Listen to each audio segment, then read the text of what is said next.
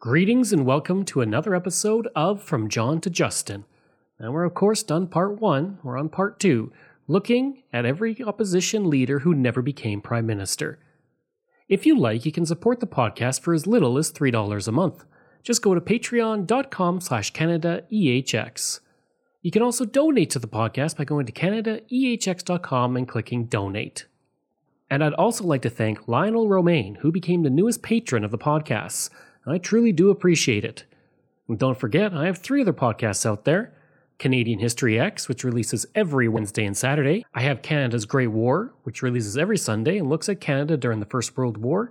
And I have Coast to Coast, which looks at the building of the Transcontinental Railway, and it comes out every single Thursday, and all are on all podcast platforms. Of course, I do all of this full time the writing, the research, editing, everything. So, every dollar you give helps keep it all going, and I truly appreciate it, and I'll thank you on the air and through my social media. If you like, you can email me at craig at canadaehx.com. You can find me on Twitter. My handle is Craig Baird, C R A I G B A I R D, and I'm on Instagram at Bairdo37. And if you enjoy the episode, please consider giving a five star review. Anybody who writes a five star review gets a mention on the air and again throughout my social media. In the last episode on George Drew, I mentioned that the successor to Drew was John Diefenbaker, and that is true. But in between, for a very brief period, there was another man. His time as the leader of the opposition was five months, and he led the Progressive Conservatives for two weeks, but he was much more than that. Born in Hull, Iowa, to Canadian parents on May 13, 1894, William Rowe came to Ontario with his parents when he was only two. Growing up in a rural area, he would become a cattle breeder and farmer when he was an adult, and he would spend time at a business college in Toronto. In 1917, he married Treva Alda Lillian Lennox, and together the couple had four children, one of whom died in infancy. In 1919, Rowe got his first taste of politics when he became the reeve of the township of West Gwillimbury, a role that he would serve in until 1923. In 1923, he would join the provincial legislature as an MPP and served until 1925. The year that he left provincial politics, he would be elected to the House of Commons. And in 1935, he became one of the youngest cabinet ministers under R.B. Bennett, the prime minister at the time, when he served as a minister without a portfolio. Rowe would say of Bennett that he was, quote, probably the most knowledgeable and least appreciated prime minister because of the very difficult time he went through, end quote. Of course, we looked at R.B. Bennett way back in part one, and if you haven't listened to it, I encourage you to do it because he's much more than just the Depression era prime minister. During Rowe's time in the House of Commons, he would never have less than a majority of votes in each election, with his best election being 1930 when he had 4,981 votes over his opponent. In 1935, when the Conservatives suffered a terrible defeat at the hands of the Liberals, who began 22 years in power, Rowe left the House of Commons and focused back on provincial politics. At the time, Rowe was described as tall, handsome, an able debater who was fluent and persuasive in his speaking. In 1936, he quickly became a force in Ontario, becoming the leader of the Conservative Party of Ontario. A main reason for his sudden ascension to the top of the party was the fact that he did not live in Toronto. For rural members of the party, that appealed to them, and for the party members in Toronto, it made him more acceptable in their minds to the rest of Ontario. The Windsor Star described him as such, quote, a practical farmer and a well known livestock breeder, Mr. Rowe has always been keenly interested in urban as well as rural problems.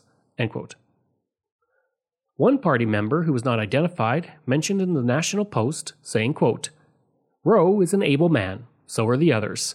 They are all able men, but Toronto constituencies have more voters in them to members elected than others outside. At the time, Rowe did not have a seat in the legislature, and he could not serve as the official leader of the opposition in the Ontario legislature.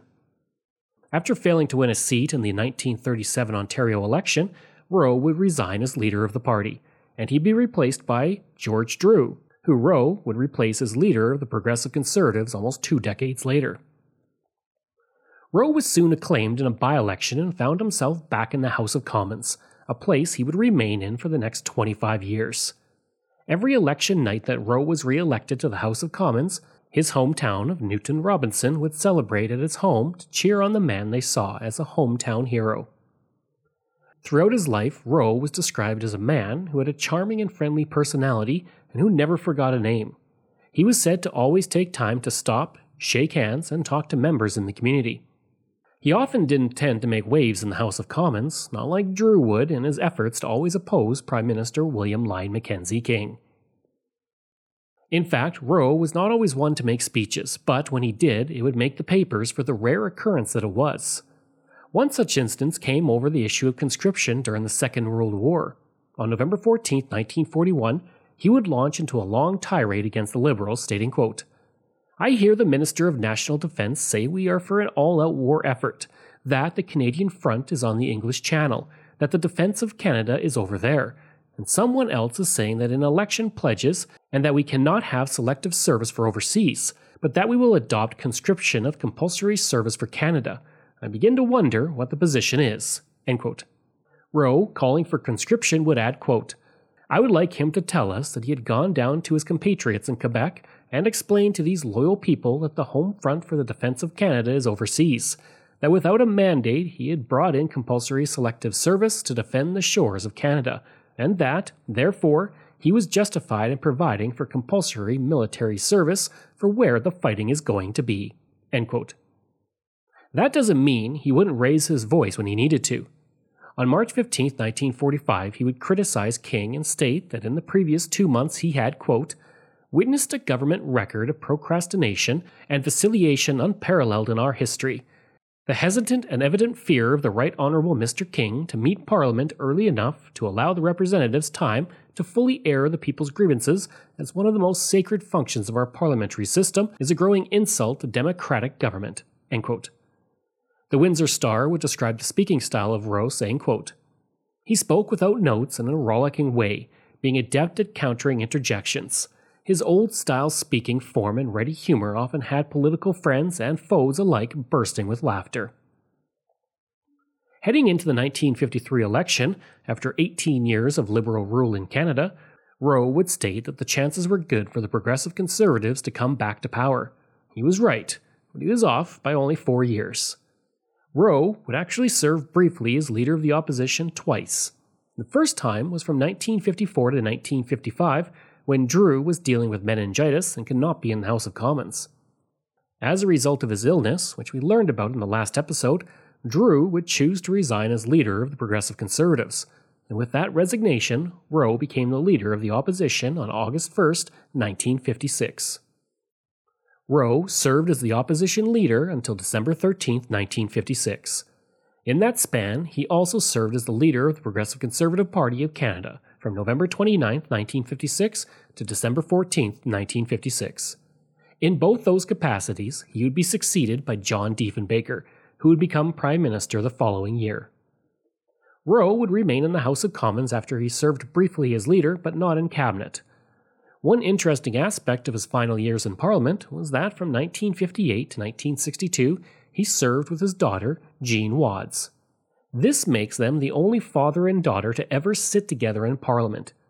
His son in law, who was actually three years older than him, also served in the House of Commons from 1925 to 1958, the year of his death.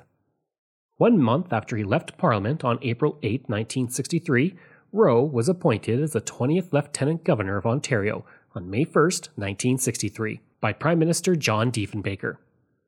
Diefenbaker would state that Rowe was chosen for his quote, lifetime of public service fits him admirably for this appointment. End quote. Diefenbaker officially appointed Rowe as Lieutenant Governor on January 15, 1963, but when Rowe finally took over as Lieutenant Governor, Diefenbaker was no longer in power, and Lester B. Pearson was the new Prime Minister. His swearing in ceremony was delayed, unfortunately, due to a foot infection that Rowe had. In taking office, Rowe would state, quote, I feel rather nonplussed as to how I should approach this honorable office. During his time as lieutenant governor, he would become known for his Cadillac Fleetwood sedan, which had number 1 as his license plate, a perk of being the lieutenant governor. He would also be able to attend events that appealed to him, such as the Ottawa Winter Fair and Horse Show in 1965, where he inspected the Governor General's foot guards. In November of 1967, he would join Prince Philip in placing a wreath at the cenotaph in front of Toronto's Old City Hall. As Lieutenant Governor, Rowe was a supporter of agriculture and rural affairs, as well as harness horse racing. His love of horse racing would be passed to his son, who would start building racetracks around Ontario as a result. Rowe would spend most of the time that he was in Parliament also taking part in harness races, with his last official harness race taking place in 1962. One of his most memorable moments of racing came in 1946 when he became the Canadian owner and driver to compete at the famed Hambletonian Trotting Classic at Goshen, New York. In that race, he drove Riddle Todd, who Rowe considered to be among the finest horses he ever handled. Rowe also served as the president of the Canadian Standard Bred Horse Society from 1927 to 1928 and again from 1958 to 1961. Rowe would be instrumental in the creation of the Canadian Horse Racing Hall of Fame, and for his contributions to the sport throughout his life, he was one of the first individuals inducted into the Hall in 1976. In 2013, his son was inducted into the same Hall of Fame his father helped create. In his role as Lieutenant Governor, he would attend harness races whenever he could. He would attend the Provincial Cup Pace, one of the oldest harness races in Canada, in 1967, and at the time it was believed to be the first time that a Lieutenant Governor of Ontario had singularly honoured a harness track in the province. Rowe would serve as Lieutenant Governor until July 4, 1968. In 1970, the Progressive Conservatives honored Rowe in a special dinner on May 13th, and in attendance were George Drew, current leader of the opposition Robert Stanfield, and Montreal millionaire Jean Louis Levesque. Rowe would say at the event, speaking at a time when the Conservatives had been out of power for seven years and would continue to be out of power for another nine years, stating, quote, Don't lose heart. There are better days ahead. We've nothing to be ashamed of in the Conservative Party. We have a great leader today. I urge you, don't hesitate to support your leader 100%. There are times it will be difficult. There are times it will be difficult to get along with your wife. Following his retirement, he would spend his time at his farm where he had a horse breeding and harness racing business. With his son, he would found the Windsor Raceway and the Barrie Raceway. He was also known to take part in racing himself. In 1970, when he was 76, he drove Damon Duchess in a fifth place finish at the 1970 Futurity at Garden City Raceway. Today, the community hosts the Earl Rowe Trot, a race to honor Rowe and his son. Many around him felt that his first love was actually always harness racing, which he began to take part in in 1913 and would continue to do so until his late 70s when he could no longer carry a license for it. By 1976, Rowe and Thomas Murphy were the last two surviving cabinet members of R.B. Bennett's government, allowing them to vote in the convention that brought future Prime Minister Joe Clark into power. Also in 1976, Rowe would resign as the president of the Windsor Raceway Board of Directors after they voted to allow off track betting, something he completely opposed throughout his harness racing career. On February 9, 1984, while working in his office next to the racetrack on his farm, Rowe suffered a fatal stroke, passing away at the age of 89. He died only a few weeks after the death of his wife. The morning he died, he had been driving horses, doing what he loved to the very end. A school in Bradford, Ontario, and a provincial park near Alliston, Ontario are named for Rowe.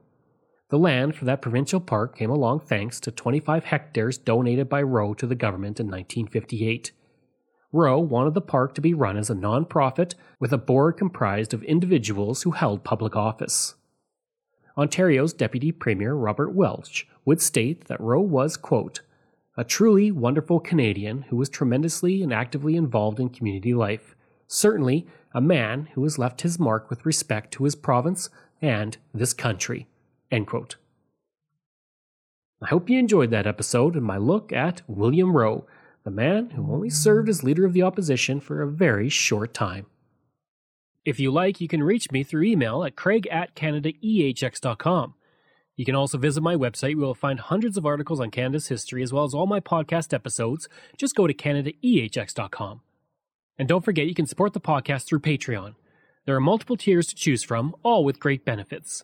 You can support the podcast for as little as $3 a month, just like all of these wonderful patrons have, and I apologize if I mispronounce any names. Lionel Romaine, Randy Hayden, Doug Campbell, Reg W., Deborah Carlson, Francis Helbling, Randall McCallum, Diane Wade, Lorianne Kirby, Gary Dolovich, Nick Zinri, Shannon Marshall, Clinton Martinez, Dimitri Shove, Aaron O'Hara Myers, Robert Dunseith, Todd Casey, Catherine Roy, Luke S., J.P. Bear, Jason Hall, Phil Maynard, and Iris Gray.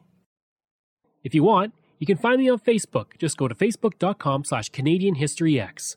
You can find me on Twitter. My handle is Craig Baird, C R A I G B A I R D. And you can find me on Instagram. Just go to Bairdo37. Information from the Montreal Gazette, Simcoe Country History, Bradford Today, Wikipedia, the Windsor Star, the Canadian Encyclopedia, the Montreal Gazette, the Calgary Herald, and the Ottawa Journal. Thanks. We'll see you again next time. Hi, it's Shauna, and I might be a bad parent because my kids think french fries are vegetables. Hey, it's Ryan, and I might be a bad parent because I went out for wings when my wife was in the hospital after giving birth. Johnny here. I might be a bad parent because in my house, the tooth fairy gives pocket change. But we're not alone. Len emailed us and said his six year old daughter's Tarzan moment going from love seat to lazy boy by curtains made him more proud than any dance recital. And Andy left his two year old at the rink. All right, guys, I'm sure we're not alone. Like Andy's kid.